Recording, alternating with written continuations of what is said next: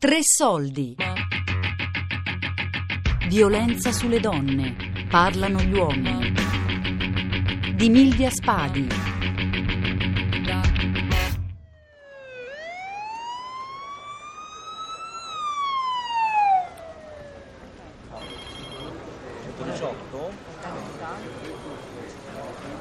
Cosa è successo signora?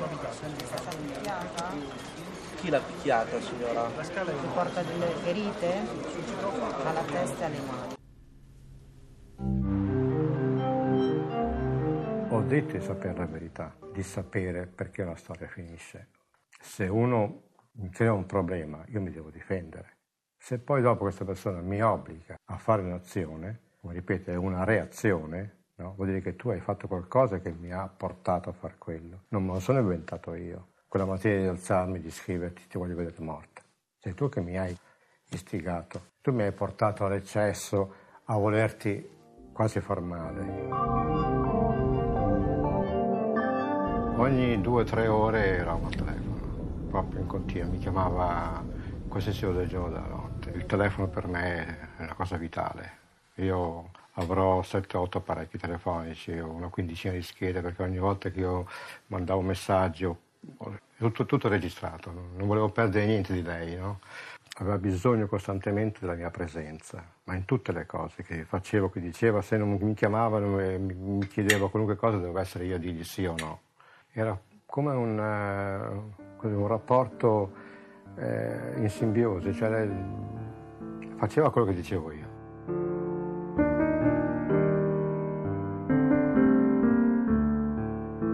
Fisicamente e mentalmente, lei è la metà mia, perché nel bene e nel male, la, parte che ci manca è tua. Cioè se io avessi fatto qualcosa contro di lei fisicamente, era come se avessi fatto qualcosa a me. Senza la mia metà eh, non potevo vivere.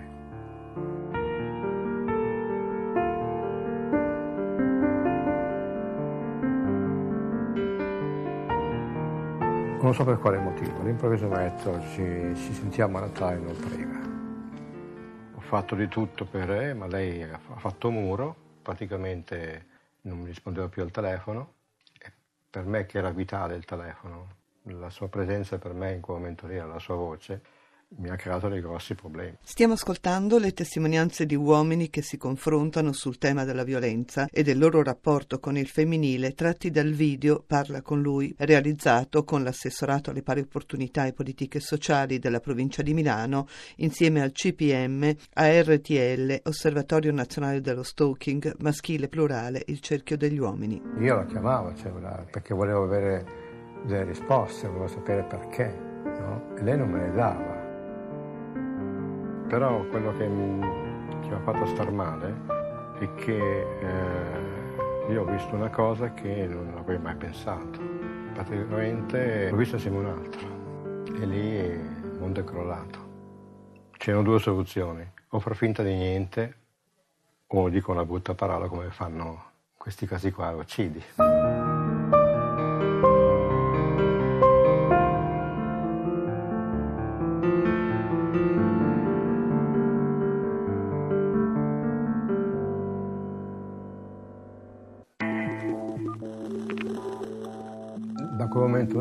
Cominciato veramente a avere problemi, ho cominciato a essere cattivo, a fare quello che ho fatto, le minacce, perché mi sentivo defraudato di una cosa che, che ho sempre ritenuto importante. Per cui l'ho chiamato al cellulare in ufficio, al telefono privato e gli dicevo spero tantissimo di venire giù a Natale e trovare il tuo nome sulla tomba.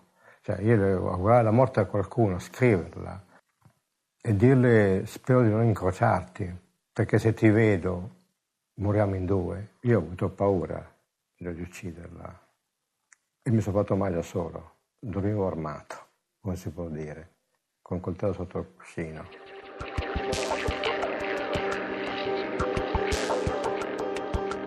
Allora lei mi ha querelato. Sono andato in caserma e le ho detto, prima di tutto sono cose fasulle quello che scrive, primo. Secondo, a me non me ne frega niente. Mi dovete fermare. Mi mettete dentro, mi fermate in qualunque modo, ma io vado avanti. E fa, comunque se dovessi andare dove sta lei potreste avere dei guai. Ho detto va bene. La stessa sera sono partito.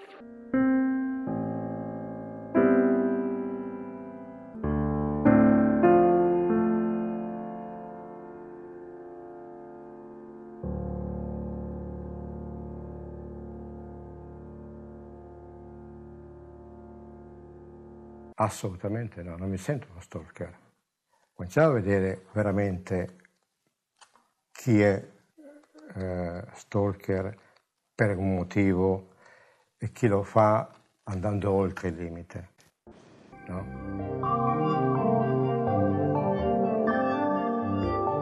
Non riuscivo a vedere il male dell'altro, cioè mi interessava solo a me stesso. Poi se facevi del male a un'altra persona, in quei momenti lì... Mm, non ce l'hai in mente. Per soddisfare se stessi più che altro. Parliamo di sesso. Essere un grande macio, cosa che non sono io. Con le mie paure non sono... Quando non vuole ti più.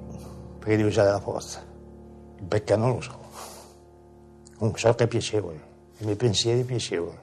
Prendere la donna con la forza. Agli dietro e si dice che urla. Eh, chiedere a una donna vuol dire abbassarsi e quindi non sei più un macio. Un macio prende e dà. Se l'uomo si sente un debole, non penso che la donna sia contenta. Se, se uno fa finta di essere forte, penso che la donna lo capisce, che dentro è debole. Il carattere ti rende forte. C'è qualcosa di che ti, ti dice di comandare, che magari sbagli, però comandi lo stesso.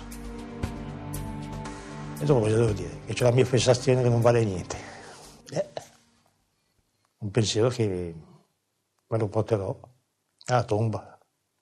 Stiamo ascoltando le testimonianze di uomini che si confrontano sul tema della violenza e del loro rapporto con il femminile tratti dal video Parla con lui, realizzato con l'assessorato alle pari opportunità e politiche sociali della provincia di Milano insieme al CPM, ARTL, Osservatorio Nazionale dello Stalking, maschile plurale, il cerchio degli uomini. Ho costruito dei rapporti falsi con le mie compagne ho eh, generato dei traumi a queste persone e poi ho aggredito materialmente le donne, le ho violate, ma c'era anche questo desiderio di dire ecco adesso ve la faccio pagare per tutta questa mia situazione di angoscia che ho vissuto da adolescente in poi, quindi c'era una rabbia che era superiore. E quindi nasce poi questo delirio, questo desiderio di onnipotenza che hai quando le vittime che sono sia quella che aggredisco ma anche quella persona che tu inganni, sei distruttivo al 100%.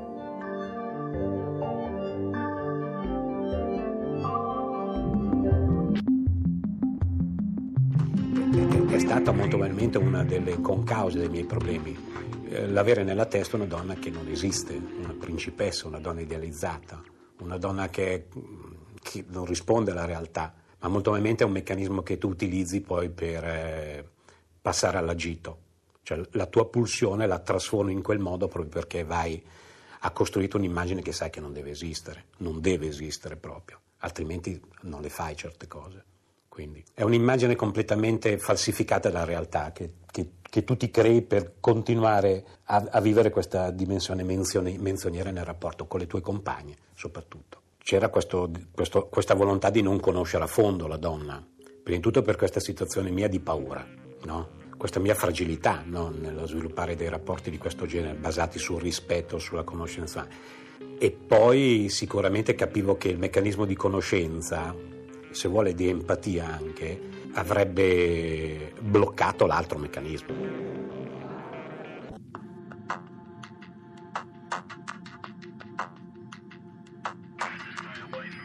La sessualità diventava uno strumento di potere. Certo. Il fatto che tu non chiedevi alla tua compagna di condividere il piacere, ma il piacere tuo, puramente egoistico, doveva ritornare a te, era evidente che questo è uno strumento ulteriore di dominio di umiliazione. La consapevolezza dell'umiliazione era determinante poi in questo senso. Quindi le, la donna usciva completamente frustrata da un, un, certo tipo di esperienza, ma la donna dico come compagna evidentemente, perché il piacere era solo tuo. Dove non c'è comunicazione c'è violenza. Io ho passato anni di detenzione a far niente, uscire dal carcere e poi rientrare. Che senso ha? Potevo cambiare prima perché evidentemente è più facile cambiare a 18 anni che a 50, no? Questo non è stato fatto. Solamente quando inizi un lavoro su te stesso, allora qualcosa si può mettere in movimento. No? Con questo non voglio dire che non ci deve essere la detenzione, per carità ci mancherebbe. In caso si deve formare un perfetto maniaco sessuale o quantomeno una, una, perfetta macchina che non rispetta la donna. Nel senso che, che quelle situazioni perché una persona esce e fondamentalmente dopo poco mette in moto un meccanismo recidivante che ha accumulato in queste pratiche, proprio sul piano della pura sessualità la donna come oggetto, la donna nel rito della pornografia, la donna nel rito del piacere egoistico, della masturbazione, tutti i meccanismi che sono funzionali a chi viola.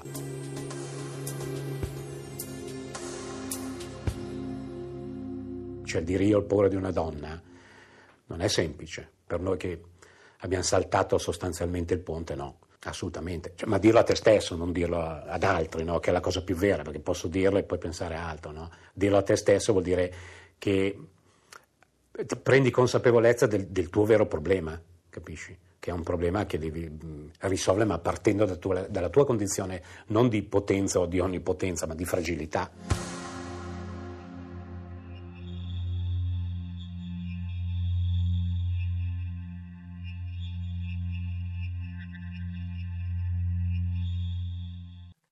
Certo che ho ancora paura di me stesso, certo. Beh, è questo che ho maturato con, uh, col lavoro, eh? Cioè, le, le, è questo, vuol dire, se tu parti dal presupposto, come io ho fatto nel passato, che tutto è, che tutto è superato e tutto è passato, sei finito.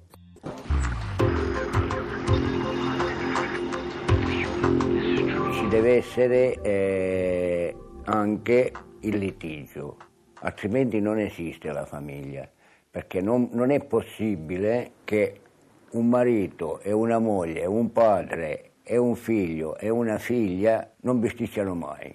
Se io non parlo con una persona eh, in un modo a volte aggressivo, vuol dire che quella persona non mi interessa.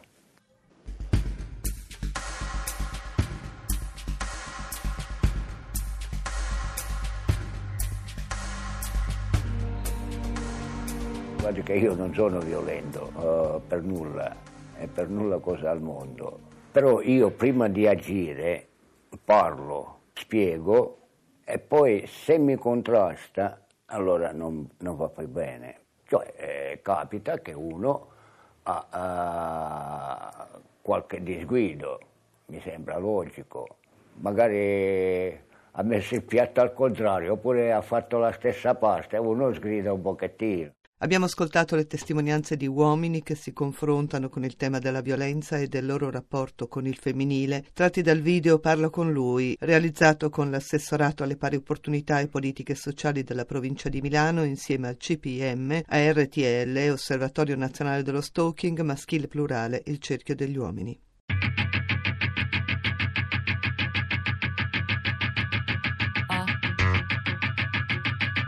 Violenza sulle donne Parlano gli uomini. Di Milvia Spadi. A cura di Elisabetta Parisi con Daria Corrias e Lorenzo Pavolini. Podcast su radio3.rai.it.